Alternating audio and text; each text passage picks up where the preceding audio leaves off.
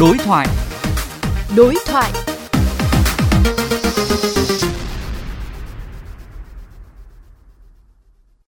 Thưa quý vị và các bạn, vào ngày hôm qua, chuyến bay VN243 của hãng hàng không Việt Nam Airlines khi đang chuẩn bị cất cánh đã phải quay đầu lại nhà ga sau khi một nam hành khách dùng bật lửa để đốt giấy ăn. Ngay sau đó, tổ bay đã báo cáo sự việc và bàn giao hành khách này cho cảng vụ và an ninh sân bay. Vậy theo quy định của pháp luật, hành vi này sẽ bị xử lý như thế nào?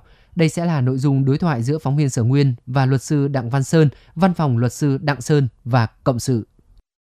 Thưa luật sư Đặng Văn Sơn, hành vi mang bật lửa và sử dụng cây cháy trên máy bay của nam hành khách trên sẽ bị xử lý như thế nào? Theo quyết định số 1531 thì năm 2017 thì bật lửa thì có loại được mang lên, có loại không được mang lên. Bật lửa ga loại nhỏ thì mỗi người được phép mang một chiếc nhưng chỉ cho mục đích sử dụng cá nhân, không chứa nhiên liệu lỏng, không thẩm thấu được, không phải khí ga hóa lỏng.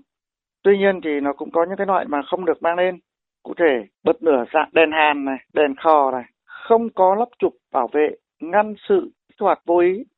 Thứ hai nữa là cái hành vi mà hành khách lại bật lửa, đốt cái giấy đó trên máy bay thì có thể sẽ bị xử lý theo điểm D khoản 5 điều 26 về hành vi gây rối để làm mất an ninh trật tự an toàn trên máy bay. Qua sự việc này, luật sư có khuyến cáo gì tới người dân khi đi máy bay?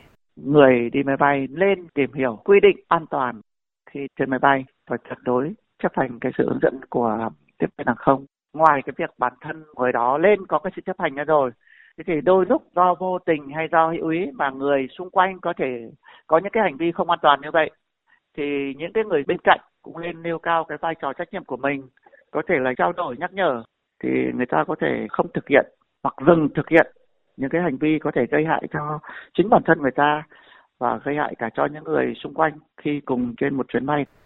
Vâng, xin cảm ơn luật sư.